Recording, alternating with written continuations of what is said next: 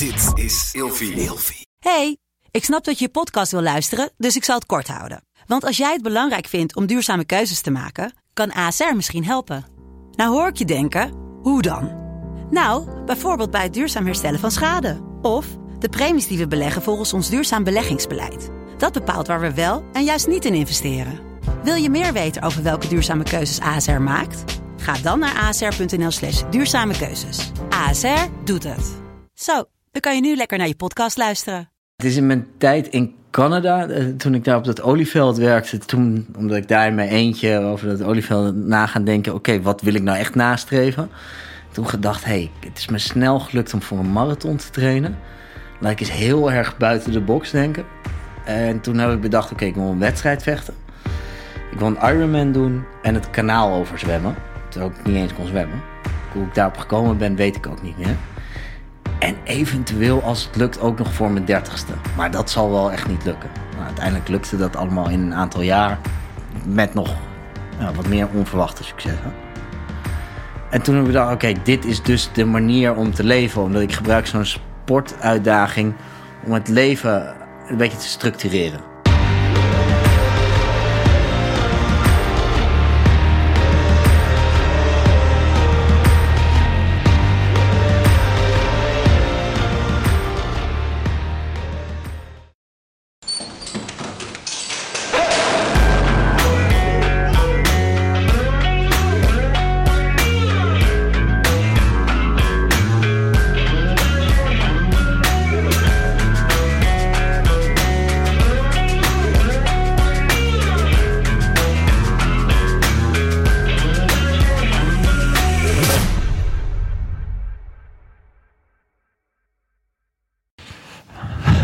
Ik vind het wel spannend, hè? Ja. Hij moet wel allemaal doen. Anders dan... eh, We, hebben, we zitten niet eh, in de studio, zoals jullie kunnen zien. Goh. En de, vor- de vorige keer dat we eh, live op locatie hebben gedaan, Ja. was er één camera plakte de gecrashed. camera uit. Ja. Dus eh, dit is altijd wel eventjes eh, spannend. Maar we zitten hier eh, bij, bij, bij, Jeroen eh, achter in de tuin. Ja. Dus Dus, in, de, eh, in de rukbunker van de kinderen. En we hebben hier een eh, setup eh, opgebouwd. eh, omdat wij een eh, ja, hele toffe gast hebben vandaag weer. En die had... eh, Je had geen tijd om naar woorden te gaan. ja, want de tijd is belangrijk. Hou dat ding zo dicht Oh, bij eh, die champignon onder je kin hangen. Dat weet je toch? Sorry, major. Maar eh, ja, alles staat, eh, staat opgesteld. Dus eh, opgesteld. tof. Sebastian, super tof dat je bent, man. Dankjewel. Ja, Gek. Welkom, jongen. leuk om er te zijn. Ja, te gek. Voor de, voor de mensen die Sebastian eh, niet kennen, dat, eh, dat, dat, dat kan uiteraard. Ik eh, werd getipt, uiteraard weer door een kijker, wat ik altijd heel erg tof vind. Dus blijf vooral ook dingen naar ons sturen via de mail of via de comments. Wij lezen alles en we proberen ook altijd overal te reageren. En als er mensen ja, gesuggereerd worden, dan bekijk ik altijd van hey, wat voor iemand is dat en is dat interessant voor ons. En toen eh, Sebastian Tan, dus, eh, jouw eh, video, van, jij hebt een soort biofilmpje op jouw eh, Yo- eh, YouTube staan. En ehm, eh, jij werd doorgestuurd en ik werd meteen getriggerd. En de reden dat, daarvoor is dat Sebastian is tech-ondernemer, succesvol tech-ondernemer, heeft een aantal bedrijven opgezet. Daar zou je zo meteen wel wat meer over kunnen vertellen. Hij is millennial. Ehm, en daarnaast heeft hij, doet hij... Ja, ik vind dat interessant. Dat ga ik zo meteen uitleggen. Oh, Ehm, en- geen boomer. hij is geen babyboomer. En ehm, ja, hij is super sportief. Hij heeft een aantal gave uitdagingen gedaan, bergen beklommen. Hij is het eh, kanaal overgezwommen voor een goed doel. hij eh, eh, vecht, heeft ge- gevochten in Thailand en, ehm, en stelt zichzelf elke keer weer een bepaalde doelen. En ja, hij heeft gewoon die voorwaartse mindset, die kreeg ik, die vibe kreeg ik, zeg maar. Dus dat, dat was voor mij de, de, de reden dat ik jou hier wilde hebben omdat ik daar alles over wil, wil weten. En het feit dat ik Millennial interessant vind... is omdat ik van, wel eens vanuit de oude gasten bij de Corps Mariniers... wel eens hoor, eh, hoor klagen over millennials. En eh, het is, het is, het is toch, toch een andere bloedgroep. En dan vind ik het dus interessant omdat wij nu onze wereld natuurlijk gaan koppelen van ja, hoe denk jij nou over dingen als discipline of over, over zingeving of hoe ga je met dat soort dingen om en, en, en ehm, ja, zijn we dan wel echt zo verschillend of is, waar zit hem dat dan in zeg maar? Dus dat, dat zou ik ook wel interessant vinden om even te raken. Dus eh, dat hebben we allemaal nog niet besproken. Eh, dus ja, daarom ben ik super blij dat je er bent. Leuk. Ja. Welkom man. Maar wie ben jij eigenlijk? Ja, ik, ik heb een paar podcasten geluisterd en ik wist dat deze vraag zou komen. Heel goed, heel goed. Probeer ik zelf ook nog achter te komen. het lijkt erop dat ik iedere twee jaar iets, eh, iets nieuws probeer. Dus ja, wie ben je dan? Dan ben je steeds iets nieuws. Maar ik denk dat de constante is dat ik een ondernemer ben met een avontuurlijke mindset. Of andersom, een avonturier met een eh, ondernemend hart. Daar is het, eh, denk ik, allemaal terug naar te herleiden. Ja. En hoe komt dat? Heb je, heb je een idee waar dat vandaan komt? Eh, ik denk dat ik nieuwsgierig van aard ben. Dus altijd op zoek naar iets nieuws. Kijken of iets beter kan of iets anders. Ehm, ik denk dat het daar ja, daarmee begint. Dus nieuwsgierig om steeds iets nieuws te proberen. En vaak is het dan een stapje meer, of in ieder geval uit de comfortzone om er meteen naartoe te gaan. Ja. Waardoor je steeds groter wordt. Ja. Ja, eh, heb jij een idee, eh, want eh, zijn je ouders bijvoorbeeld, eh, hoe, wat, voor soort gezin ben jij in opgegroeid? Kan je daar wat over vertellen? Ik kom uit een heel, hele lieve, goede ouders. Die eh, heel stabiel, eh, stabiele thuissituatie. Twee broers en een zusje. Eh, mijn vader is arts, mijn moeder is psycholoog. Die hebben altijd wel dingen voor andere mensen beter maken eh, eh, in, de, nou ja, in de zorg. Ja.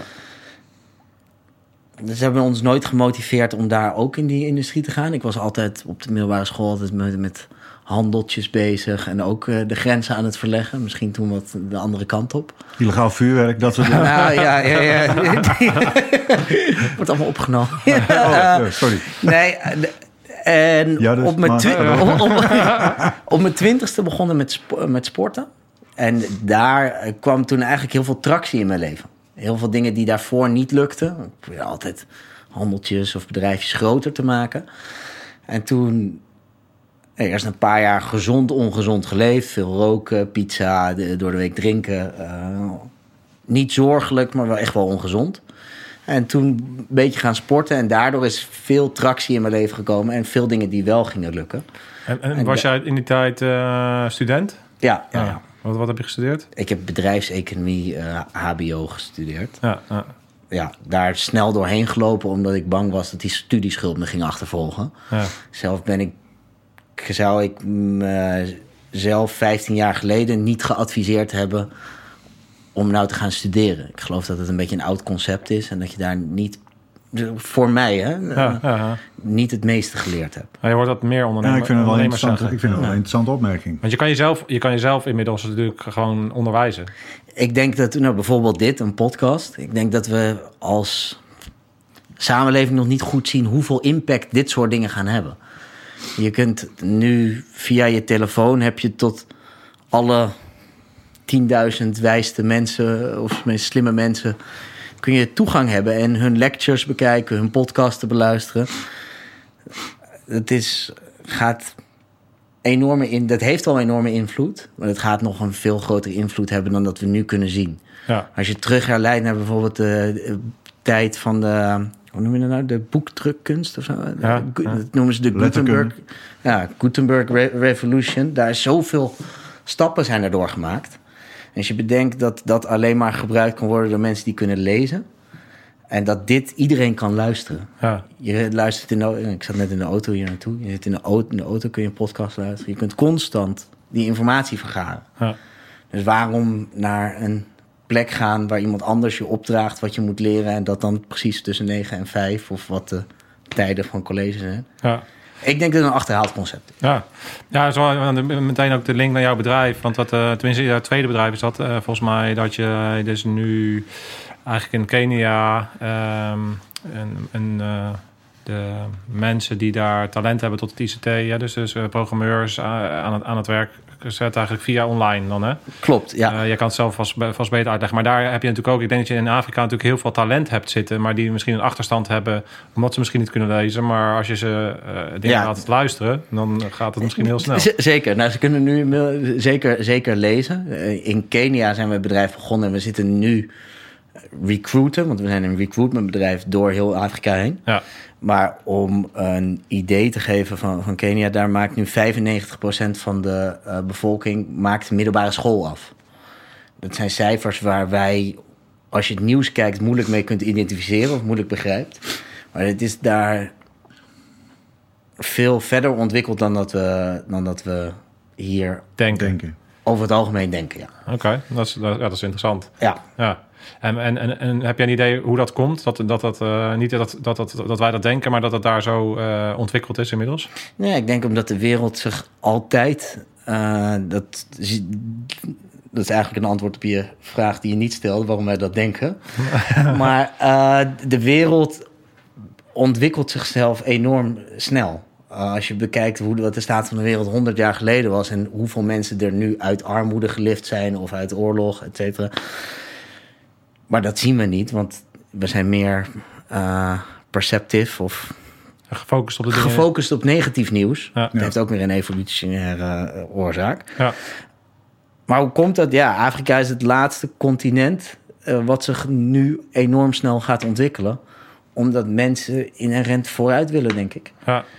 Uh, en dat gebeurt daar nu. Is, is um, wat is de reden dat jij Afrika hebt uitgekozen voor jouw ondernemerschap?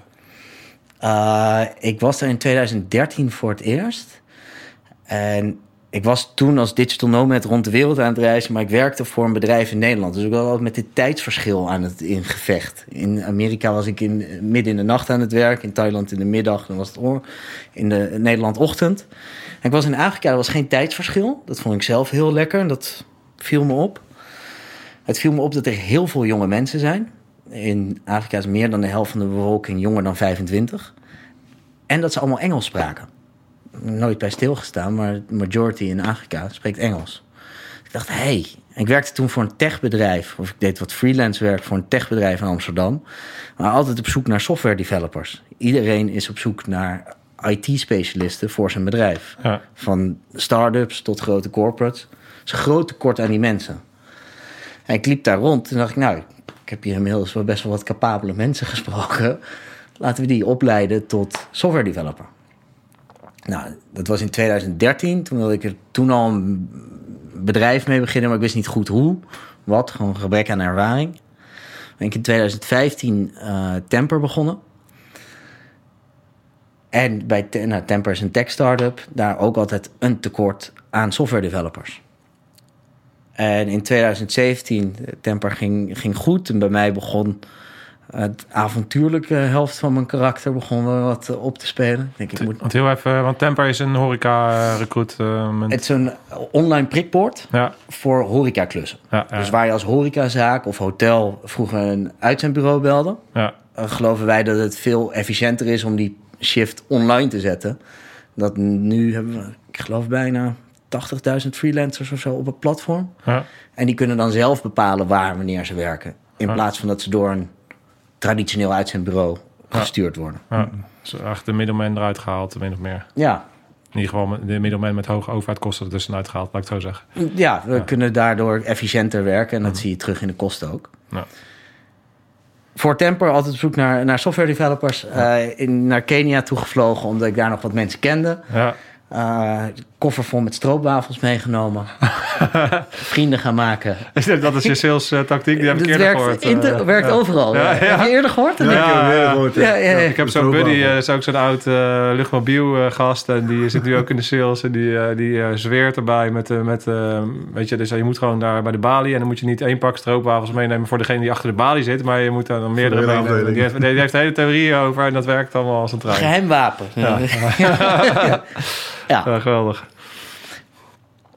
Ja, punt. Nou, de bedrijf, de Casper Koning, het nieuwe bedrijf, is er, voor, is er op gebaseerd dat we in Europa een tekort hebben aan niet alleen aan IT-mensen, maar aan mensen.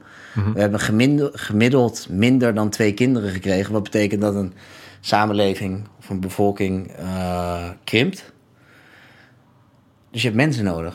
Uh, en als je, nee, ja, die moet je creëren door de liefde de bedrijven. dat, dat, dat, dat, is nog steeds zo. Nou, ja.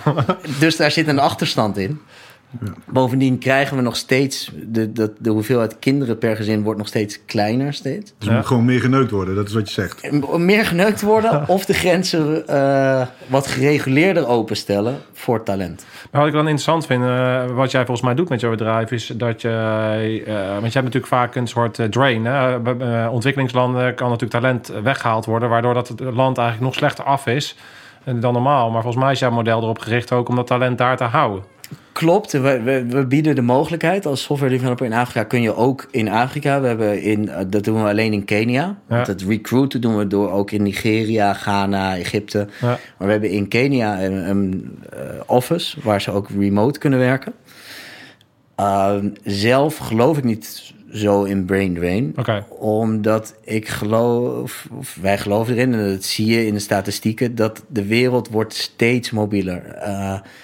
Eén op de vier kennismigranten keert binnen vijf jaar terug en die neemt die kennis dan weer mee. En geld. En geld. Geld is, wordt sowieso teruggestuurd, maar Ja. vaak die kennis ook. Ja. Hetzelfde probleem werd heel erg voorzien met Oost-Europese landen nadat de grenzen open gingen in, met de EU hier. Ja. Wat er gebeurde is dat inderdaad veel tandartsen, huisartsen uit Polen... die gingen inderdaad naar Duitsland of eh, België. En vaak was het dan familieleden of net die klasse hieronder... die die banen als tandarts in Polen konden vullen. Ja. Dus daardoor is daar... Een soort toch dat dat, dat dat wel weer allemaal een, eigenlijk een natuurlijk verloop heeft en, en eigenlijk ook wel gewoon werkt. ja, zeg maar. en dat een, een land dat zijn grenzen openstelt... eh, waar talent we- weggaat... dat daar nou, diaspora zijn en veel kennis en geld voor terugkomt. ja. In Taiwan, laatste voorbeeld, is één op de drie bedrijven wordt gestart door terugkerende Amerikanen. De laatste tien jaar. Oké. Ja, Dus interessant. brain drain, ja, er zijn verschillende perspectieven. Ja, gaaf. Ja. Nou, kijk, dat, dat is allemaal kennis natuurlijk die jij ook opdoet. En eh, ja, waardoor jij natuurlijk een, op, een, op een andere manier dingen kijkt. Hè? De- dat is ook weer zo'n term die je dan, eh, dan ingooit. Maar Ja. net, zoals, net zoals dat studeren voor iedereen moet. Hè? Dat is ook misschien oud denken. En, eh, en, en de manier waarop we nu natuurlijk langzaam naar een, glo- ja, een global wereld heen gaan. En wat daarmee gebeurt is natuurlijk interessant. Want jij hebt dus ook als digital nomad geleefd. Zeg maar. Ja. Dus jij, jij, jij bent ook losgekomen van die grenzen. Hoe, hoe, hoe, hoe ben je daarmee omgegaan? Met dat, met dat principe van digital eh, nomad zijn. Ja, ik, ik begon, eh, dat, denk ik, juiste timing. Ik kreeg eh, eerst een, een. Ik wilde een master gaan doen in Canada. Ja, ik ga ik zal het hele verhaal uitleggen. Ehm, ik wilde doorstuderen in, in, in Canada. Dat ging niet door. Toen heb ik op een olieveld in Canada gewerkt. In min 40 eh, een winter lang. Een soort van militair bestaan. Ik vond het waanzinnig gaaf met een walkie-talkie en af en toe een vuurtje maken om je sokken uit te drogen. En, en was in het begin voor ieder konijn bang, want je hebt daar wolven en beren. Maar dat heeft ook wel erg bijgedragen aan een verandering voor mij. Ja, Ja, daar best wel eh, geld verdiend. Toen dacht ik, ik ga jarenlang rond de wereld reizen, maar na twee maanden was het geld op. Terug naar Nederland gegaan vond ik een salesbaantje bij een fintech startup. Moest eh, software aan hypotheekadviseurs verkopen. En ik zag dat dat op een best wel inefficiënte manier gebeurde. Met afspraken en dan nabellen. Ik dacht, volgens mij moeten we gewoon een mailtje sturen met een demofilmpje erin. En het verkoopt zichzelf. Iedereen heeft dit nodig. Nou, dat toen geïmplementeerd. Voornamelijk op lessen die in het boek The 4-Hour Workweek. Tim Vier Ferriss. uur, ja, Ja. vier uur werkweek. ja, Nou, dat is eh, eh, een waanzinnig boek geweest. Ja. Voor mij in die tijd. ja, En daarmee echt een traditionele 40-urige salesbaan. ja. Geautomatiseerd tot een paar uur per week werken. En veel meer output dan ja. een gemiddelde sales rep. Nou, want voor degene die dat boek niet kent, ehm, en jij kan hem vast wel beter aanvullen, maar eigenlijk twee principes is inderdaad het automatiseringsproces, maar ook het eh, gebruik maken van eh, de wereld in de zin van bij ons zijn de dingen duurder dan in, bijvoorbeeld in Azië en door het gebruik te maken van die verschillen. Klopt, ja. Dat boek staat vol met... ehm, ik, zoals ik het uitleg, Ja, je ja. kan het boek op twee manieren lezen. Je kan hem op een filosofisch eh, niveau lezen. En bedenken, oké, tijd is de enige echte currency die ik heb. Ja. De- ik moet heel goed bedenken, waarom zou ik 40 uur werken... mijn hele leven gaan werken om daarna pensioen te vieren? Dat, dus dat je daarover na gaat denken. je kan het boek ook gewoon alle praktische tips eruit pakken. hey, ga daar naartoe op vakantie, want daar is het goedkoop. Koop je vliegtickets hier. Eh, ga zo met je e-mail om. Eh, bel mensen nooit, bel een boze klant nooit meteen terug. Want vaak is het probleem, heeft zich 24 uur later zichzelf al opgelost. Nou, productiviteitstricks. Ja, ja, ja, daar is Tim natuurlijk eh, meester in eh, geworden inmiddels. Ook met zijn podcast, wat trouwens ook een tip is. Hè? Jij luistert ook hem vaak volgens mij. Ja, ja, ja. Ja. ja, dat boek en dan met zijn podcast is een spin-off naar veel andere podcasten en boeken geweest. Ja, ja. ja gaaf. Dus het- de- jij bent eigenlijk die principes toen gaan, gaan inzetten en eh, vanuit daar verder gegaan. Ja. En dat begon dus, oké, nou, ik heb een baan geautomatiseerd. Expres veel contracten die al binnen waren achtergehouden. Toen gevraagd, hey, mag ik, kan ik twee maanden vanuit Thailand doorwerken? En natuurlijk in de eerste week al die contracten door. Eh, dus het, gezorgd dat dat ook op, als kantoor als een succes werd ontvangen. Ja. Op een eh, verantwoorde manier.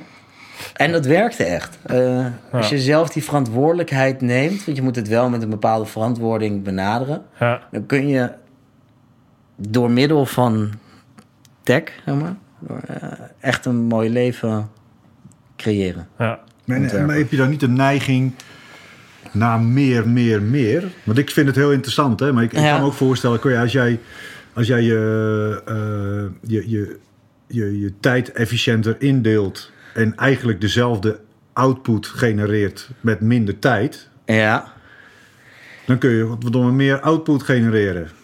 Precies, ja, ja, ja. En daarom is het goed om dit boek de 4 Workweek twee keer te lezen. Omdat er ook nog wel een les zit. Oké, wat heb je nou nodig? Ja. Het is een beetje het verhaal van, die, van een rijke Amerikaan... die met een visser in Mexico staat te praten. Ja. En ik, ik, Ja, die ligt al in er eentje onder de boom, toch? En eh, die eh, is dat. Oh, dit is een, Ja, je hebt ja, al- net- allerlei je hebt allemaal verhalen, maar het komt Ja. erop neer dat die visser zegt... hé, hey, ik heb nu vier vissen gevangen en ik eh, kap ermee... want dat, ik heb twee kinderen en een vrouw, we hebben allemaal een vis. Ja. En die Amerikaan zegt, nee, je moet mensen aannemen, je moet veertig vissen. blablabla. En dat er uiteindelijk wordt, vraagt die visser, waarom moet ik dit allemaal doen dan? Zegt hij, ja, dan kan je vakantie nemen en dan kan je eh, Ja, ik, ik, eh, gaan vissen in Mexico. Precies, ja, ik ken hem in de variant dat, eh, dat die visser onder de boom ligt. Die ligt daar lekker te chillen. En dat hij dan, dat, die, dat die Amerikaan daar dat, is dat gesprek op voeren. En dat hij uiteindelijk die gast erachter komt van... Ja, als ik, dus al, als ik dan dus die 40 man heb en ik heb heel veel vissen, wat ga ik dan doen? Dan ga ik dus onder een boom liggen. Maar dat Ja, doe ik precies, al. ja, ik ja, al die boom. Want Ja, ik ben al klaar, weet je wel. Ja. Dus, eh, Maar tuurlijk is er een neiging dat je meer, meer... dat zit ook wel in de mens, denk Ja. ik. Maar dan. Nou, vooral in een bepaald soort mensen natuurlijk. Uit, ik denk Ja. mensen, dus als je dus dat ondernemerschap al hebt, zeg maar, ja, dan ga je, je blijft natuurlijk toch wel steeds weer op zoek gaan naar de next thing. En als Ja. je dingen geautomatiseerd hebt, van oké, wat kan ik dan nog meer doen? En, Maar uiteindelijk, om- uiteindelijk komt het erop neer dat. dat eh, eh, ik, heb, al- ik heb ook uren gemaakt in mijn leven dat je echt denkt van je bent knettergek. Ja, Maar ik heb, ik heb het altijd met plezier gedaan. Weet je? Het was, dus het ja. was in feite, eh, nou ja, passie vind ik een te groot woord. Maar ik heb, dat was bijna mijn, mijn werk, was mijn hobby. ik denk dat dat de key is. Soms ben ik wel in. Dus ik heb, daar nooit, ik, heb, ik heb daar nooit eh, een punt van. Aan het eind had je wel zoiets van, nou, Was dit nou echt nodig? nee, nou ja, weet je wel, ik, vind, ik ben nou alweer eens toe aan iets anders. Maar eh, Ik heb het met podcasten bijvoorbeeld, om het daar weer aan te relaten. Je kan ze ehm, versneld afspelen. Dat heb ik een hal- half jaar gedaan. Dat je hem op eh, 2x of op 1.5x. Op een gegeven moment dacht ik, ik doe dit toch om te genieten. Ja. Om, om plezier te hebben. Ben ik nou echt... ja, dat, dat, dat is meer zo van dat je dan op een gegeven moment gewoon zo'n plug-in kan doen en dat je gewoon alles downloadt in je harde schijf die je Elon Musk eh, heeft, Nou, in daar heeft gaan we, gezet. ik Dat geloof is, wel eh, dat we daar uiteindelijk naartoe gaan, ja. Maar dat is, je, je moet wel meer willen, maar ook wel in de gaten houden dat je er plezier in hebt en dat het gezond blijft. Ja. Ja. Als antwoord op die vraag. ja. Nee, wat ik even interessant eh, zou willen verkennen is... eh, jij bent een millennial. Hoe- hoe- Ah, ja, hoe, dat we, we hebben normaal het inschenkmomentje, maar die wordt nu een beetje gek, hè? Kom maar, Nou, dat, ga je allemaal regelen. Pas op dat die camera niet omvalt. hey, eh, hoe zie Millennial. ja, wat, wat vind jij zelf van überhaupt de discussie en hoe zie jij een millennial?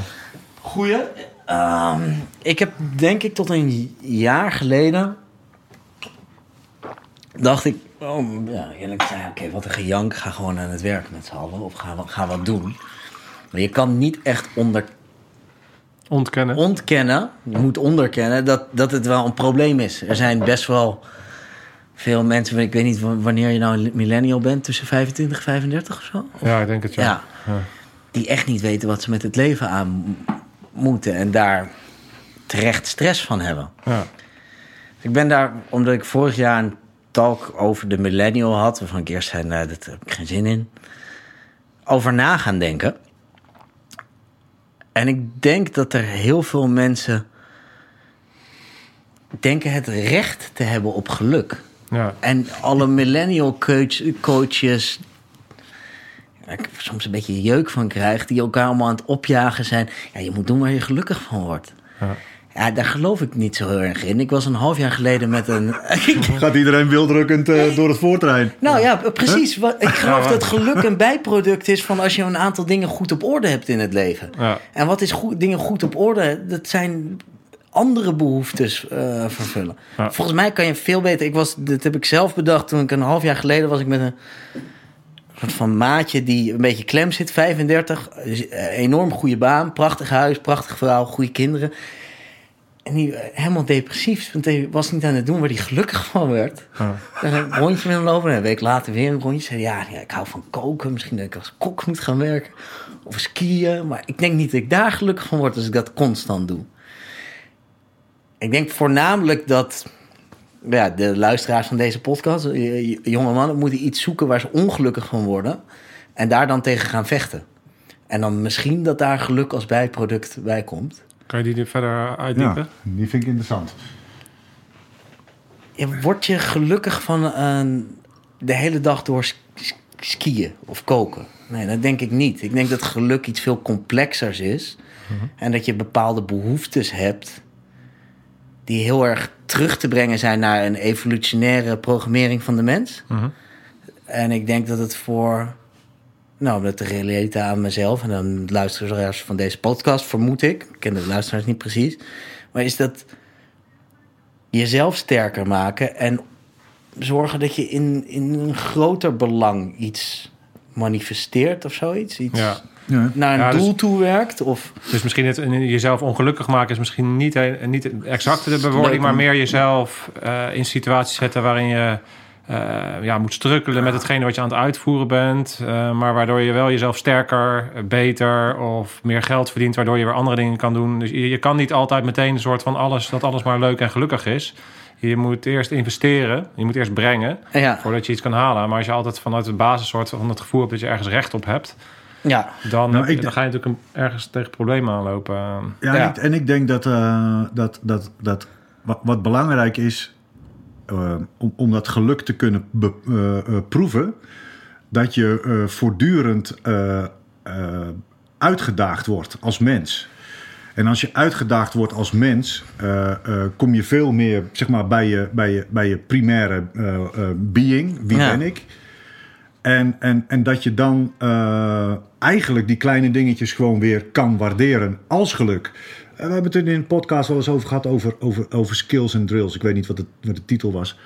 Maar als jij, als jij eh, in trainingen echt fysiek en mentaal over grenzen heen gegaan bent voor jezelf, dat je er dan achter komt hoe belangrijk bepaalde drills zijn.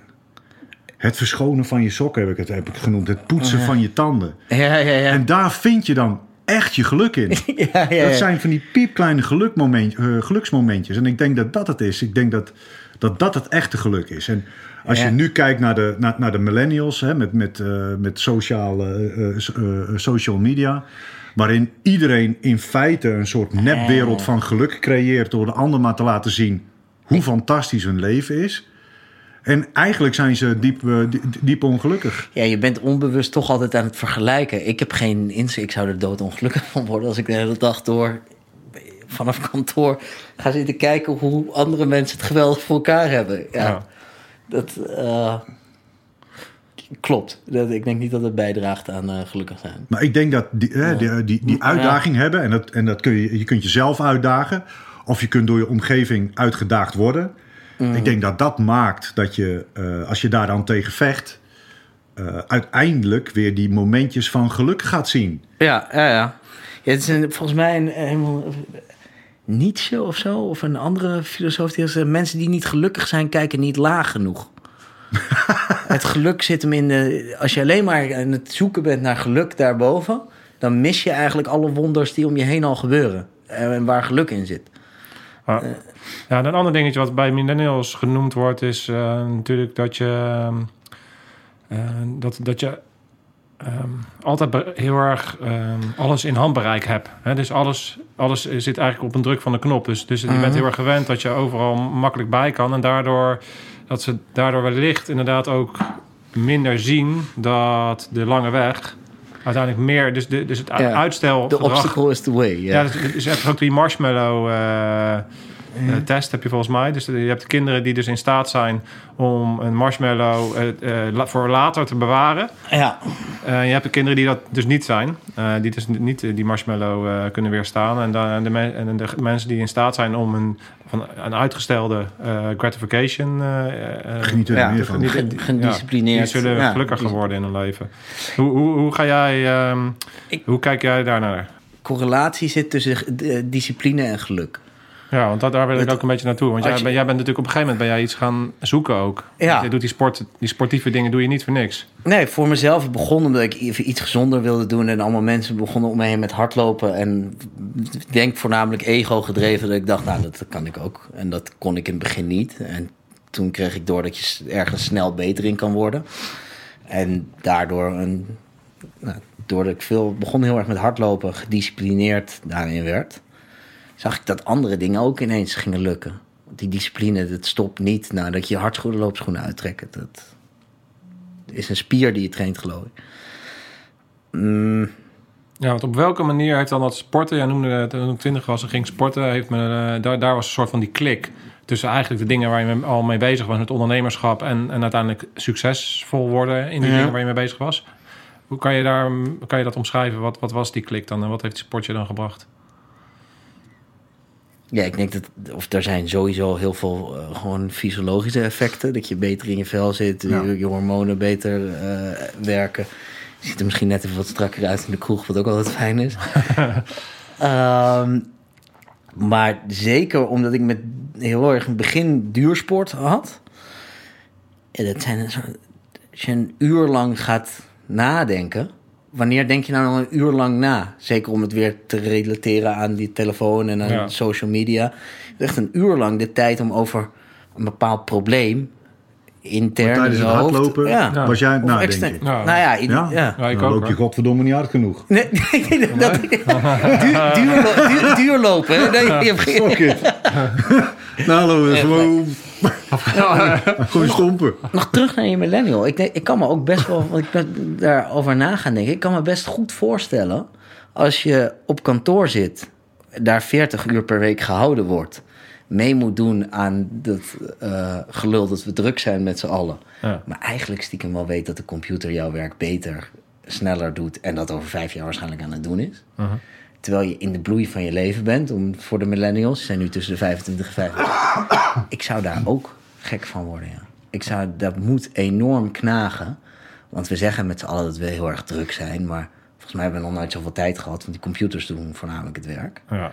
En dan die ja, soort van sociale leugen naar elkaar. Ja, druk, druk, druk. Terwijl, we, terwijl je diep van binnen weet dat je echt bij far niet je potentie aan het behalen bent. Of Ja. daar niet eens een gooi naar doet. Ja, Jim, Jim Rohn kan het ook heel mooi zeggen. Die zegt ook... eh, de mens is eigenlijk het enige wezen... wat niet eh, zijn maximale potentie haalt. Ik bedoel, er is geen enkele boom eh, die niet tot zijn maximale potentie groeit. En, Ja. en de mens doet dat wel. En dat heeft te maken met het feit dat wij keuzes kunnen maken. Dus wij hebben een keuze eigenlijk om... Gedisciplineerd om short-time sacrifice voor long-term gain en dat soort dingen te doen. ja, iedereen Ja. Heeft, eh, heeft een bepaalde maximale potentie. Maar je ziet gewoon één, als je om je heen kijkt, zie je, zie, zie, tenminste dat zie ik dan. Ik zie één en al on, onvervuld potentie. Ja, maar da- daar ben ik zelf, de, ik denk ik ook, ja, ik, ik kan me daar wel mee identificeren. Word je niet per se een leuker mens van als je Nee. zo rond gaat lopen. Nee, nee. En voornamelijk als werkgever vind ik het lastig. Ja, ja, dat Wat, wat, hoe bepaal je iemands potentie? En wanneer is het goed en slecht? Ik vind dat zelf nog, eh, ja, nog altijd mee aan het struggelen. Ja. Wat is iemands potentie? Wat mag je verwachten? ja, ja, ja. Ja, dat, dat, is, dat is enorm lastig. Want, want dat, dat Ja, is voor je natuurlijk... het weet, dan, eh, dan heb je een academie opgestart en dan doe je waar je eigenlijk eh, van zegt van, eh daar moeten we mee stoppen. Eh, joh, wat bedoel je? Zijn- Nou ja, dat je dus mensen dus gaat leren hoe je eh, eh, full potential eh, wordt. ja, ja. Ja, Ja, maar aan de andere kant doen jullie dat nu ook via die podcast. Je wil Ja, een dat- bepaalde kennis, ja. wil je delen. Ja, dus dat...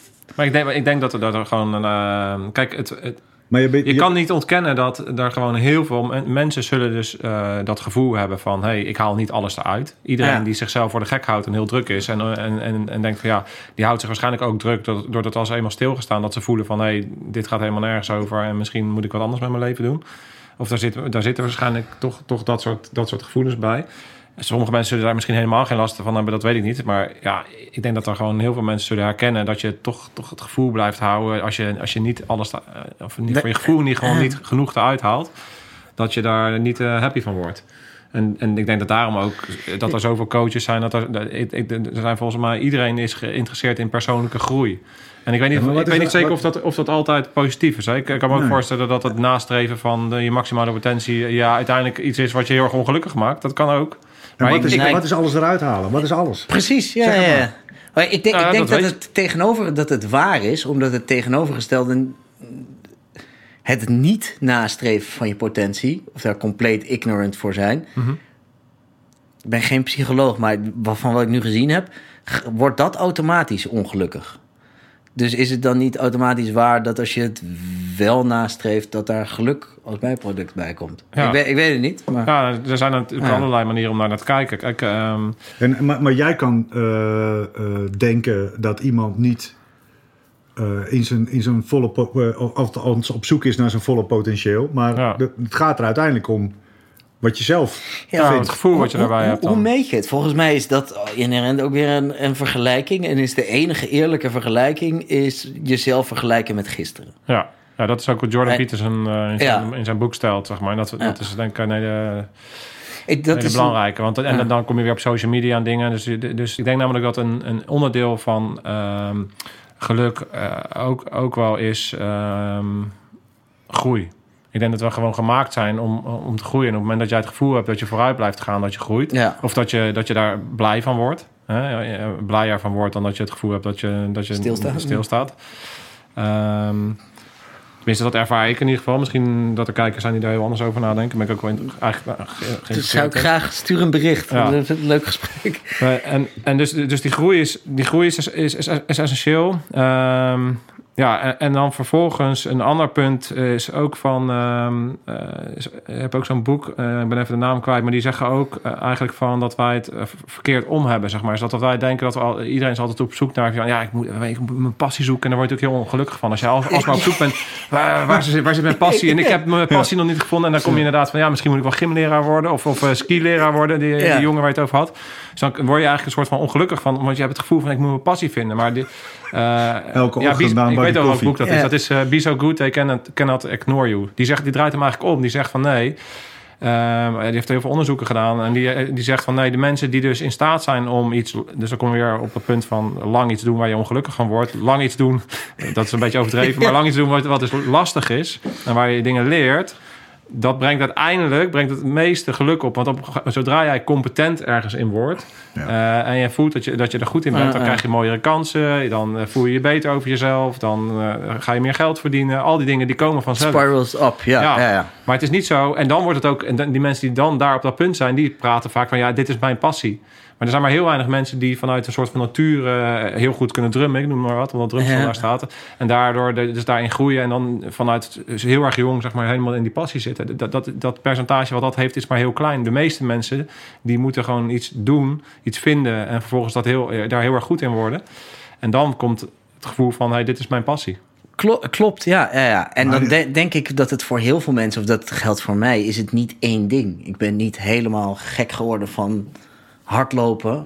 Nee, ik vind sporten en dan verschillende dingen. Of bedrijf beginnen, verschillende. Ik denk dat het voor weinig mensen hebben het eigenlijk geluk, het geboren geluk, dat ze helemaal gek zijn van drummen. Ja. Als je dat niet hebt, wordt, ga niet de haren uit je hoofd trekken dat je geen pa- passie hebt. Maar ga dingen proberen. Ja. Ga zorgen dat je beter wordt in een aantal dingen. Of, Maar is er, want ik, nee, ik vond het heel interessant dat jij zei van... joh, ik dat studeren, dat is, dat is eigenlijk best raar dat we dat nog doen. ja. Hè, dat we, maar is dat, wat je nu zegt, niet inherent aan het feit... hoe wij onze eh, kinderen überhaupt groot laten worden. Vanaf vier jaar eh, eh, moeten ze naar school, verplicht. Ja, dan gasten Vanaf vier jaar eh, krijgen ze. CITO-toetsen, worden ze getest op cognitieve vaardigheden. En, Ah. en, en, en worden ze in feite in een soort keurslijf, groeien ze op na 12. Dan moeten ze, hè, dan moeten ze een keuze maken naar welke voortgezet onderwijs ze gaan. Weet je, dat is een, een soort pad Mhm. met verschillende richtingen en verschillende verdiepingen, die al, eh, al helemaal uitgestippeld is. Dus in feite creëer je toch mensen die misschien wel in, in de, in het, op het hele verkeerde pad zitten. Ik- ja, dus moet je dat wel, misschien ja. wel de eerste twintig levensjaren van een mens loslaten. Om eigenlijk iedereen intrinsiek te laten ontdekken waar zijn uitdagingen zitten, waar zijn eh, eh, passie eh, eh, eh, vandaan komt, waar hij naartoe wil. Ja, of, of een beetje uitleggen hoe je een goed leven kan inrichten. Een beetje uitleggen hoe je zelf werkt. Ik denk dat veel mensen daar ook nog een beetje met hun emoties om kunnen gaan. Of eh, Ja. hoe je met vo- voedsel omgaat. Ja, of, of wat het hoe- betekent. En eh, ik denk ook van, ze geven dan economie op school, maar je zou veel, veel beter kunnen leren hoe eh, je geld kan verdienen en hoe geldstromen werken. En dat, dat er goede schuld bestaat. Hè. Dus mensen worden heel erg in een soort oude mindset Ja. opgegroeid. Die eh, Robert eh Kiyosaki. Ki- ki- Ja, Rich Dad Poor Rich Dad Dad, Poor ja. Dad, weet je wel, dat Ja, zijn van die dingen waarvan ik denk, van, ja, dat, dat, dat zijn gewoon principes die hij daarin uitlegt, die iedereen, iedereen zou moeten snappen. Ja. Eh, maar ja, dat gebeurt natuurlijk niet. Maar- Een boek What School Could Be is, eh, geeft een leuke inkijk. Een eh, Amerikaanse professor die is door alle 50 staten naar verschillende school of zo gegaan. En die heeft daar een boek over geschreven. Hoe het er eigenlijk uit, een schoolsysteem er eigenlijk uit zou moeten zien. Ja. Volgens mij is het in dat boek, het woord school komt van het Griekse woord, of twee Griekse woorden, wat eigenlijk betekent vrije tijd. Want tijdens school had je vrije, dat was vrije tijd tussen de sportactiviteiten in. Voor alleen jongens in de Griekse oudheid. Dan gingen jongens naar school. Ja. En de school was de tijd tussen bepaalde fysieke Inspanningen. inspanningen, tussen sport in. Waar dan vaak een ouder iemand verhalen ging vertellen waar ze dan van leerden. Ja, dus het komt van het woord vrije tijd. En dat is Ja. een beetje zijn principe voorbijgeschoten. Ja. Ja, bizar. Ja, behoorlijk. Ja, gaaf. Hey, kan jij eens, eh, je noemt inderdaad, dus, dus fysiek is eh allereerst belangrijk. Ja, wat, wat heb jij allemaal voor extreme dingen gedaan? Want jij, ik heb ook ergens gelezen dat jij, of gehoord dat jij dus elk jaar een soort van een, een, een sp- sportief doel stelt. Ja, Hoe kan je daar wat meer over vertellen? klopt. Nou, het is in mijn tijd in Canada, toen ik daar op dat olieveld werkte, toen, omdat ik daar in mijn eentje over dat olieveld na gaan denken, oké, wat wil ik nou echt nastreven? Toen gedacht, hé, hey, het is me snel gelukt om voor een marathon te trainen. Laat ik eens heel erg buiten de box denken. En toen heb ik bedacht, oké, ik wil een wedstrijd vechten. Ik wil een Ironman doen en het kanaal overzwemmen. Terwijl ik niet eens kon zwemmen. Hoe ik daarop gekomen ben, weet ik ook niet meer. En eventueel, als het lukt, ook nog voor mijn dertigste. Maar dat zal wel echt niet lukken. Nou, uiteindelijk lukte dat allemaal in een aantal jaar. Met nog wat meer onverwachte successen. En toen heb ik gedacht, oké, dit is dus de manier om te leven. Omdat ik gebruik zo'n sportuitdaging om het leven een beetje te structureren. Vaak is het een doel dat zes tot twaalf maanden duurt.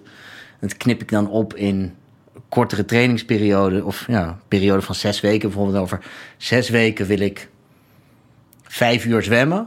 Wil ik zakelijk gezien die, die, die klant binnen hebben. En die funding opgehaald. Ik noem, ik noem maar wat. Ja. En dat bind ik dan een beetje aan elkaar. Dan kun je tijdens het lange zwemmen daarover nadenken. Dus ja, ik probeer ieder jaar... Zwemt dus ook niet hard genoeg. kun je als trainer moeten. Eh, en ja, en inmiddels heb ik nu een aantal wedstrijden ge- gevochten. Vorig jaar in de sloppen van Kenia als eerste blanke man. Dat eh, vond ik wel heel gaaf. Ja. Er zat nog een extra spanningseffect aan toen ik won. Eh, hoe gaat iedereen daarmee om? Ja, ja, ja, dan word je opgefroten door, eh, door het publiek. Toen was je blij dat je die marathon ook getraind had. Ja, precies. Dan kunnen ze daar ook rennen. Oh ja, kut. Ja, veel beter nog. Eh, aantal wedstrijden gevochten, veel Maar gelukkig eh, werd je nog uitgeslagen. Dus dat heel sportief. Ja, ja. Heel, nee, nee, nee. Ik Oh, gewonnen- ik- ik heb, die heb ik gewonnen. Ik heb een paar jaar daarvoor heb ik in Thailand verloren. Eh, En twee maanden geleden in Chicago een wedstrijd gebokst weer. Ja. En, maar de, degene van alle prestaties is het kanaal de meest indrukwekkende. En voor mij ook wel life-changing geweest. Ja. Voornamelijk omdat ik niet kon zwemmen. En Dat het een uitdaging is waar de meeste mensen jaren voor trainen. En de kans op slagen is 1 op 6. Dus 1 op de 6 mensen die het start, haalt het. Dat is onderkoeling, hè? Dat is een groot probleem. Precies, ja. Meer, En daarvan meer dan de helft op onderkoeling. Dus ik heb toen ja, eh, veel ijsbaden gedaan. Daarom zijn vrouwen er ook beter in, denk ik, hè? Klopt, vrouwen hebben het, eh, zijn meer recordshouder. En Ja. sowieso voor marathonzwemmen kunnen Ja. ze dat Met je hoger vetgehalte. hoger vetgehalte. Waardoor ze ook meer drijfvermogen hebben. Dus eh, die, die Kenianen die moeten dat zeker niet doen. Nee, nee, Die nee, gaan nee, gewoon nee. meteen naar de... Die gaan verticaal door het water. Nee, ehm, donkere mensen, eh, nee, groene mensen, eh, die hebben zwemmen. zwaardere botten. Ja, Die oké. hebben een andere botstructuur. Dus die, daarom zie je ze nooit in eh, zwemwedstrijden. Dat is, ja. Zijn dan weer sterker, sprinten. En, Ja. Ja, in het water is dat altijd een probleem. Bij de Navy SEALs zie je dat ook. eh, David Corkins bijvoorbeeld. Ja, eh, mooi kan gek is mooi dat. Vertellen, ja. Maar die met zwemmen alles in het water is natuurlijk ook een drama. Er zijn maar Ja. weinig Afro-Amerikanen die, eh, die dat soort opleidingen halen. Omdat er gewoon heel veel in het water eh, moet eh, plaatsvinden. En ze daar gewoon een nadeel hebben. ja. Dus, eh, Een held, die David Coggins. ja, ja dat, dat is, is dat een voorbeeld voor jou? Zo iemand? Mm, er is een boek, Can't Hurt Me, heb je die? Ik heb niet gelezen. nee. Ja. Maar, Ja, dat soort verhalen, mensen die eh, eh, lijden, eh, die suffering echt hebben meegemaakt. Mhm. Tijdens lange sporten, maar ook als het zakelijk even niet mee zit of zo, grijp ik vaak naar dat soort verhalen die je door het, boeken, het lezen van boeken kent, terug om je eigen pijn of suffering een beetje te relativeren. Ja, heb ik met zijn boek wel veel gedaan, ja. Want, want ben, ben je daarmee, eh, is dat ook iets wat voor jou belangrijk is? Zeg maar dat suffering, omdat jij natuurlijk ergens bent opgegroeid ook, waarin alles oké is. Je hebt lieve ouders, je hebt eh, alles, Ja. alles is voor jou geregeld. En je hebt natuurlijk nooit de echte suffering. Ik herken dat, hè, want ik kom uit een beetje dezelfde soort situaties. En voor mij is de tijd bij de mariniers daarin ook heel belangrijk geweest, omdat ik gewoon als man altijd wilde weten van ja, waar liggen mijn grenzen? En, eh, en, en kan ik, kan ik eh, bepaalde suffering aan en kan ik mezelf in bepaalde situaties brengen en daar ook nog overeind blijven? Je hebt toch ergens intrinsiek, heb ik daar een bepaalde behoefte aan heb gehad. Herken jij dat ook? Ja, ja, en ik denk dat het ook wel een universeel iets is. Dat iedereen dat heeft. Het is misschien weer mooi te koppelen aan de millennial problematiek. Het recht hebben op geluk. Als dat je baseline is, dat je recht hebt op geluk. Want dat krijgen we wel allemaal verteld eh, door onze ouders. Hey, je moet doen waar je gelukkig van wordt. Ja. Alles is oké. als je maar gelukkig wordt. Eh, nou, als je dan dus denkt, oké, recht, eh, geluk is de baseline. Dat is lastig. Je kan beter de baseline hebben dat suffering. De boeddhisten of stoïcijnse stroming... die nemen suffering is de baseline. Dit gaat sowieso allemaal kut worden. Dan is alles wat daarboven die baseline zit, is Ja. beter. Dus is, is dat niet ook meer natuurlijk zoals het leven eh, in elkaar zit? Denk je dat? Eh, ben, je, ben je ook daarvan, heb je ook meer het gevoel dat het leven eh, ook... Uiteindelijk ga je, ben je gewoon aan het afsterven, zeg maar. Dus in, de- in, in de natuur is, is het leven ook een soort van... ja, is eigenlijk is dat is volgens mij eh, ook een eh, boeddhistische wijsheid. Ieder moment ga je dood en word je opnieuw geboren. eh, Dit moment is dood, is geweest. Uh, ja, ik geloof dat een aantal van dat soort wijsheden het eh, suffering draaglijker maken. Ja. ja. En dat je daar ja, Ja, want jezelf meer je potentie kunt halen. Ja, want Goggins. Goggins is daar natuurlijk vrij extreem. En die zegt van ja, het suffering is een soort van eel, eelt op mijn ziel. En eh, doordat ik eigenlijk mezelf in dusdanige situaties heb gebrand... die al zo moeilijk zijn als dan een keer mijn moeder overlijdt... dan is dat allemaal niet zo heel erg. Dat- Ik chargeer een klein beetje. Maar, maar Ja, dat, is wel een klein beetje waar het op neerkomt wat hij zegt. Wat vind jij daar Ja, nou, daar kan ik me wel in vinden, ja. ja. Ja, ik... ja, dus door... De, en dus, nou, dus- je- hier, eh Ja. mama, ik hou van je.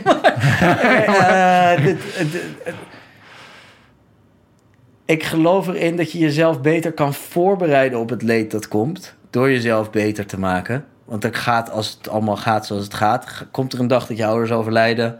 Komt er een, is er een familielid of vriend. En in het ergste geval een kind dat ziek wordt. Dus dat lijden komt er echt wel een keer eh, in je leven naar voren. ja, Better be ready, right? ja. Dus dan kan je beter jezelf eh, zo sterk mogelijk eh, maken... in de tijd dat je, die, je- die je hebt, zeg maar. Ja. En- En heb je het gevoel dat je die dingen hebt eh, behaald toen jij bijvoorbeeld de Mont Blanc eh, ging klimmen of zo? Heb je daar, heb je, wat, heb je daar uit, wat heb je daar uitgehaald uit die eh, ervaringen? Nou ja, dit, dit soort, soort wijsheid. Ik weet dat de eerste ehm, halve, of de halve Ironman die ik deed... Als ik aan het fietsen, was ik aan het fietsen, ik had een set met gedachten. Dus ik was weer aan het denken, ik ging niet, niet, hard- genoeg. Ik denk, ja, dit was erger dan die training, weet je wel. Erger dan die training. Op een gegeven moment was ik, oké, dit is echt het allerergste wat ooit overkomen is. Dat ik nu hier eh, moet fietsen. En dan met gedachten gaan spelen die nog niet gebeurd zijn, maar nog wel veel erger zijn. Maar dan zie je dat fietsen weer in een bepaald perspectief, dat het nog lang niet zo erg is. Does it make any sense? Of, Nee, je- ja? Nou ja, maar je, Ja. Bent, eh, je je bent aan het visualiseren eh, daar waar je niet heen wil. ja, pre- precies. En oké, is het Je nou aan het echt, voorbereiden op falen, dat is wat Ja, je doet. ja. ja, is het nou echt zo erg dat mijn benen eh, pijn en dat ik nog vier uur moet en dat ik net vergeten ben? Is het net zo erg als dat er een familielid zou overlijden? Ja. En je denkt, nou, dan is dit allemaal nog niet zo erg. Of je denkt aan Goggins, de, wat hij in zijn jeugd denkt, nou, dat is toch allemaal, heb ik het toch prima voor elkaar. Ja. Het is eigenlijk een zegen dat ik hier mag fietsen, gewoon gelukkig. Ja. Ja, is op die manier. relativeren. Relativeren is het juiste woord, denk ik. Ja, en, en, en eh, Goggins gebruikt ook eh, de cookie jar. Hè, dus dat, eh, dat op het moment dat hij is Mm, mm. gekut voelt, dan eh, kan hij... eh, ja, ik heb de, dat gedaan, ik heb dat gedaan. En ik ben eigenlijk een fucking eh, scherpschutter, eindbaas, eh, motherfucker. Ja. Eh, eh, werkt dat voor jou ook eh, op die manier? Is het voor jou belangrijk dat jij prestaties levert? Eh, is dat, en dat, en, eh, Ja, ja. Dat geeft je eigen, geeft je, geeft je dat, wat, wat brengt je dat? Is dat eigenwaarde, respect of is dat eh, voor ja ik, jezelf? denk- ik denk eh, al de eerder genoemde, inderdaad. Ja. Ja. ja, eigenwaarde. Dat je ziet dat je...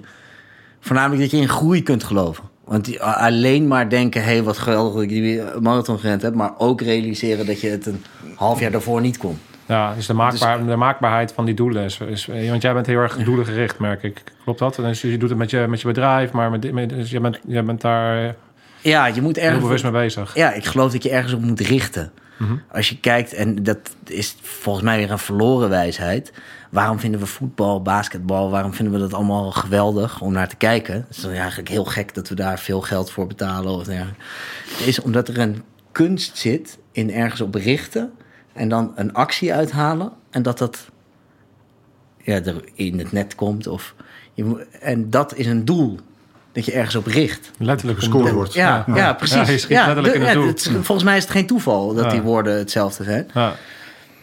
Dus het is belangrijk om gekwalificeerde, haalbare doelen te hebben. Zou dat ook Anders jou... ben je al half... Ben je aan het doen dan? Ja, want, want je- je- jij bent succesvol, hè? Jij bent een succesvol Ja. ondernemer. Ja. Nee, maar ja, benoem het even. Weet, Ja. weet je, je hebt, je hebt een hoop geld verdiend, je hebt mensen geholpen, je hebt eh, dingen gemaakt die andere mensen helpen. Dus je bent succesvol op meerdere vlakken. Klopt dat? Ik ja. dat zo zeggen? Ja, zo. Zou jij eens aan onze luisteraars, zijn, zijn een, eh, ja, allerlei eh, mensen natuurlijk, maar er zitten ook heel veel mensen bij die ons natuurlijk volgen, omdat wij een bepaalde wereld representeren eh, waar wij vandaan komen, waar zij naartoe willen. Dus arrestatieteams, special forces, militair, politie, die kant uit willen gaan. Dus dat is een doel voor hun. Ja, Zou, wat, zou jij eens kunnen omschrijven hun Hoe je dat zou meebrengen, kunnen hoe jij dat zou aanpakken? Stel jij zou, zou eh, special forces willen worden, hoe zou jij dat aanpakken? ja, nee, ik heb net, net vooraf gaan verteld dat het mij dus niet gelukt is. dus misschien dat je hier niet naar moet luisteren. Ehm, Ja, want jij, jij hebt de keuring. eh, ik had- heb KCT geprobeerd, alleen eh, springschenen te laat in mijn leven achtergekomen dat ik echt sportief wil zijn. Ik zei net 20, maar het was eigenlijk op 1,22 dat ik echt begon met hardlopen. Weet je dat dat ook een probleem is van de millennials? Want ik weet wel, kijk, dat zal Jeroen ook wel eh, herkennen. Ik, eh, ja, toen ik opgroeide was ik alleen maar in de duinen aan het spelen en altijd fysiek bezig. En ik denk, Ja. ik, en ik denk serieus dat het gewoon de achterstand die kinderen hebben in jongere jaren van minder buitenspelen en minder belasting eh, op hun lichaam. Dus nu merken dat dus de, de, mariniers die Ja? nu instromen gewoon fysiek slechter zijn dan 20 jaar geleden. Gewoon fysiek slechter. Ja? Ja, Ja, dat is wel zorgelijk, hè? ja. Toch? Nee, Ja. ja. Ja, dan zal Elon Musk goed, eh, dus- vast wel weer wat op verzinnen, toch? Ja. Ja, ja, ja. ja. Maar ja, gewoon die exo Ja, het is meer te hopen dat die school scholen, schoolsystemen anders gaan, weet je wel? Dat, daar, dat daar gewoon Meer veel meer begrepen wordt. Hey, laten we in zijn minst twee uur met z'n allen buiten met achter een bal aanrennen of Ja, zoiets. ja. Maar, Maar, hoe maar dat goed, dus, doen? dus je had ook, je had, je had fysiek had je een achterstand, want je hebt nooit veel gesport toen je jong was. Eh, ja, wel tot een jaar of 14, 15. En toen eh, roken, drinken, toestanden. En toen op 22 weer opgepakt. Ja. Ehm, En toen je 24 was, toen wilde je... maar alleen heel veel endurance, nooit, nooit kracht. Da- dat nooit begrepen. Dat dat heel waardevol is. Want sport heeft mijn leven veranderd. Maar op mijn 4, 25 ben ik krachttraining erbij gaan doen. En dat is weer gewoon een enorme stap voorwaarts voor, voor mij geweest. Ja. Om terug te gaan naar je eerste vraag, hoe zou je het doen? Het, het, nou, bijvoorbeeld de KD-dagen. Kennismaking daar. Ja, eh, zes, zes keer optrekken, geloof ik. eh 2800 meter in 12 minuten. En die doelen opknippen in iets kleiners. En En hoe lang heb je de tijd, heb je jezelf de tijd gegeven om daarvoor voor te bereiden? Weet je dat nog? Half jaar, of zoiets. Ja. Ja, Dus dat is te kort. te kort, ja. Maar de belangrijkste les voor als je denk ik echt op een baseline, op, op, op en je wilt naar een doel toewerken, is jezelf leren dat je in staat bent om te groeien. Dat is merk ik wel eens bij mensen die, eh, waarmee ik werk, dat ze denken: oh, ik kan het niet, eh, ik kan het niet, in plaats van nog niet. Is een heel belangrijk verschil. En ik heb dat zelf wel fouten gemaakt bij mensen, want ik geloof dat iedereen een marathon kan lopen. Ik vind hardlopen is een makkelijker om met mensen nou, even naar buiten te sturen en te laten zien dat er groeit. Mensen meteen, een- nou, we gaan volgend jaar een marathon rennen of zo. Je kan veel beter met kleine, haalbare doelen beginnen. En op die manier tractie, voor je, tractie en vertrouwen in jezelf bouwen. Ja. Die, ja, ja dus, dat dus- heb ik de afgelopen jaren geleerd. Ja, dus als jij eh, richt- richting een kennismaking dagen zou willen of zo, dan moet je dus kijken, wat zijn de eisen?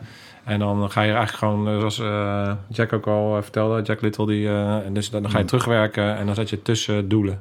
Dan zeg je van, oké, als het 2800 meter is, dan ga ik eh, na twee maanden wil ik eh 1400 meter in zoveel tijd lopen. En, en zo bouw je dat op bijvoorbeeld. Ja, Zo, zo, zo, zo, zo werk jij.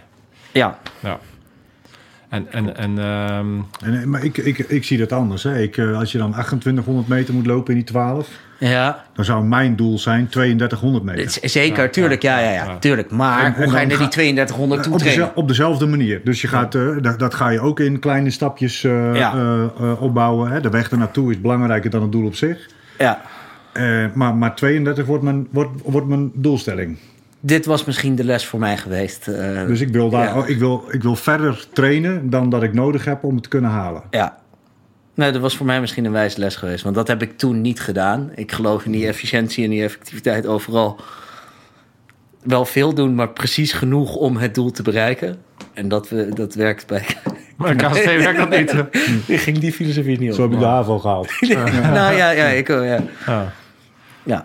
Ja, ja dat, dat, dat is ook wel grappig wat jij zegt. Van eh, precies genoeg doen om dan dat doel te halen. Ik denk, eh, wat ik ook wel bij veel ondernemers zie, ik ben benieuwd hoe jij daarnaar kijkt, is dat ik eh, vaak een, eh, mensen perfectionistisch zijn. En ik, perfectionisten zijn wat mij betreft de slechtste ondernemers. Omdat dat vaak mensen zijn die veel te lang wachten. Absoluut, ja, ja, ja. Done is better than perfect, ja. Ja, Dus Zorg maar dat de eerste slechte versie eruit is. Dan dat je vijf jaar op een perfecte die tegen die tijd toch verouderd is. ja, ja. Vlieguren maken.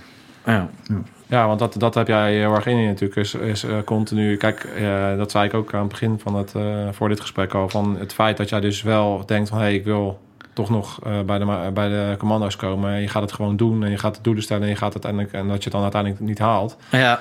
Weet je, dat is in principe bijzaak. Maar, dat- maar het geeft voor mij wel een voorwaartse mindset. Omdat jij eh, durft het wel aan en je, je zet het doelen. En uiteindelijk heb je daar ook weer allerlei dingen van geleerd. Klopt, dat is, jij zegt net, je bent succesvol. Ja, voor ieder succes zijn er, staan er tien failures tegenover. Ja. Um, en die worden niet uitgelicht. Nee, dat is heel makkelijk om je te zeggen. Ja. Nou, je hebt zoveel miljoen verdiend, en je hebt bedrijf opgezet en je hebt dat en je hebt zoveel mensen geholpen. Maar het is veel interessanter om te laten zien van eh, ja, wat je allemaal niet hebt gehaald eigenlijk. Ja. wat je allemaal hebt gedaan. Hoe lang kan duurt zo'n uitzending? ja, we hebben nog een paar uur. Dan kunnen we even. eh, nou, maar dat is toch. Allemaal naar de kennismakingsdagen en als je het niet haalt, hè, lekker boeiend. Kan je altijd nog hier gaan zitten? Ja. Ja, nee, maar je begrijpt wat ik bedoel, toch? Dat is gewoon de, dat is de winnen of leren mindset, zeg maar. Die het Zeker, ja, gewoon- ja, ja. Je moet gewoon gaan, je moet gewoon in beweging komen, je moet de dingen gaan doen. En, en, en, en als, je, als je dan uiteindelijk, om wat voor reden, dan ook dingen niet haalt... dan, dan kan je of kijken van, oké, ik ga de dingen bijstellen... en dan alsnog nog een keer een poging doen. Of je gaat kijken van, hey, dit, Ja, eh, dit, dit is het niet en ik ga weer andere dingen doen. En dan neem, ik neem de lessen die ik daar heb geleerd, neem ik mee. Wat is, jouw, wat is nou jouw, eh, jouw allergrootste fuck-up? Nou, eigenlijk heb je hem misschien net genoemd. Ik baal nog wel van, eh, van de- dat, hij, dat ik niet eerder in mijn leven had bedacht dat ik graag bij KCT had gezeten. Of een andere vorm van Special Forces. Ja, Dus voor die 3200 eh, trainen in plaats van 28. Maar ik denk overal, wat ik anders zou doen, is eerder in mijn leven beginnen met sporten. Dat heeft, dat heeft zoveel eh, goede spin-offs gehad voor, voor, vooruit. Dat ik dat anders had gedaan. Maar ik geloof niet zo erg in spijt of fuck-ups. Nee, ja, tuurlijk. het is niet een... Tuurlijk, je kunt Ja. daar- je, je, je- het is mooi om, daar, eh, om, daarachter, om daarachter te komen. En ik denk dat, eh, dat als jij eh, goed voor jezelf zorgt, voor je lijf en voor je, voor je mind, dat je gewoon een, een, een sterk persoon bent. En dat je dan het vermogen ook hebt om eh, uitdagingen aan te gaan, daarin te falen, gefrustreerd te raken en, en, Ja. en jezelf op te pakken om eh, op zoek te gaan naar een andere methode om het doel te bereiken. Klopt, ja. ja.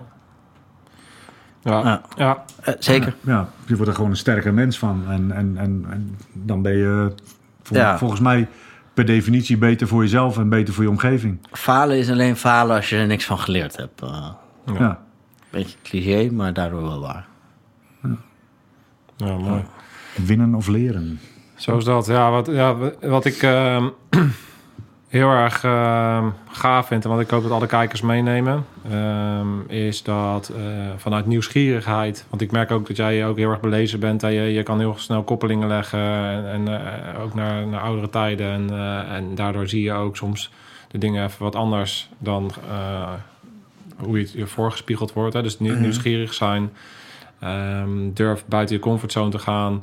Eh, creëer een bepaalde basis van sporten waarin je eh, dingen Ja. aan elkaar knoopt. Ja, en dan- discipline. en discipline Ja. eh, en jezelf discipline oplegt. En dan, eh, en dan voorwaarts gaan. En, eh, Reizen. Ik denk dat er, ja, dat zou ik iedereen adviseren. Daar heb ik denk ik ook veel van geleerd. Door gewoon rond de wereld te gaan en te zien dat mensen in Afrika of in Azië eigenlijk dezelfde drijfveren hebben en op dezelfde manier denken als wij. Als je ze in dezelfde positie zet. ja, En discipline, om daarop terug te komen, zien veel mensen als een eng of smerig woord. eh, zijn. Maar als je echt discipline hebt, dus dan wordt het eigenlijk een vrijheid. eh, Doordat je het Joko, eh, Joko ja, ja, het is niet, niet, zelf, niet zelfverzonnen, maar zo kijk ik er vaak wel tegenaan. Omdat je altijd sport in de ochtend, hoef je er niet meer over na te denken. Je doet het. Ja, En dat geeft eh, eigenlijk die eh, niet-vrijheid zit alleen maar in je hoofd. ja, Als je iedere ochtend één keer in de week wel de keuze maakt... oh, ga ik het nou morgen doen of ga ik het woensdag? En dan kwelt het je enorm. ja, Als je het gewoon altijd iedere ochtend doet. ja, dan wordt het... eh, Ja. Of altijd op maandag. Je hoeft niet iedere dag te sporten. Bij- bijna iedere dag dan. Ja, dat is voor iedereen verschillend. Hey, wat zijn jouw... eh, wa- ja, jij bent eh, jong, je, bent, eh, eh, je hebt mooie dingen opgezet. Wat, wat, zijn jouw eh, ambities, zowel op sportgebied als ehm, zakelijk gebied... voor de komende tien, eh, jaren, zeg maar? Ja, eh, zeker omdat ik de laatste twee jaar heel veel eh, gereisd heb en weg ben geweest uit, uit Nederland, vind ik het leuk om, of ga ik met mijn eh, broer wat te doen, om nog een beetje plezier in zaken te houden. Eh, ehm, kijken of we in vastgoed in een aantal Afrikaanse steden kunnen investeren. Dat is een gaaf nieuw avontuur voor t- 2020. En ik wil kijken of ik een wedstrijd MMA kan doen. Dus dat is het volgende sportieve. eh, De, de, ko, de kooi in. De kooi in. Lekker. Ja. Ja. vet. En dan, eh, ga- waar ga je, dan ga je focussen op uh, jiu-jitsu. Brazilian, ja, ik heb eh, van de zomer drie maanden in Berlijn gewoond en daar veel Brazilian Jiu-Jitsu gedaan. Mhm. Ja, dat kun je, ja, daar ben ik absoluut een beginner-beginner in. Ja, Daar kun je heel lang heel goed in worden. Ik denk dat ik daar een half jaar tot een jaar flink moet trainen. En dan hoop ik dat ik op een bepaald niveau ben. Ja. Dat ik levend de kooi uit kan komen. Ja, vet. Ja, super. Ja. Ik vind het super inspirerend. Doelstelling, levend de kooi uitkomen. Ja, Ja, die- va- va- eh, ja. Ja. Het gaat niet om het En winnen. hoeveel rondes zijn dat? Van hoeveel minuten? vijf, vijf minuten eh, zijn, Ja. er maar volgens Ja, mij. en Drie keer. hoeveel? Drie keer. Ik moet, ja, er natuurlijk ik, ook moet- ik, moet, ik moet me daar nog in verdiepen, ja. Nou, Dat- dat, is, dat is gewoon een soort koepertestje rennen dan eh, in de kooi. Rondjes. ja, eh, af, en toe- af, af en toe ik. ja. Wat ja. Ja, gaaf. Super tof om, eh, om jou hier eh, te hebben. En ik denk eh, de waardevolle lessen wat ik heel erg gaaf... Het was, je ziet dat het echt- weer een, een beetje een andere insteek is. Weer een andere ener- ener- energie. Dus dat is wel heel tof eh, om te horen. Dankjewel uh, voor je bijdrage daarin. ja, dankjewel. Ja, Te gek. leuk om hier te zijn. Ja. En we gaan, je, we gaan je volgen met al je avonturen. En eh, we zien je wel eh, in eh, Las Vegas in de Octagon. Ja, ja. Wie weet. Alles gezegd? Volgens mij wel. Ja, hebben jullie nog vragen? Of, nou, Super. is het een goeie? Te gek. Helemaal te gek. Dankjewel. Vanuit. Scherpzetters. Uit. Uit.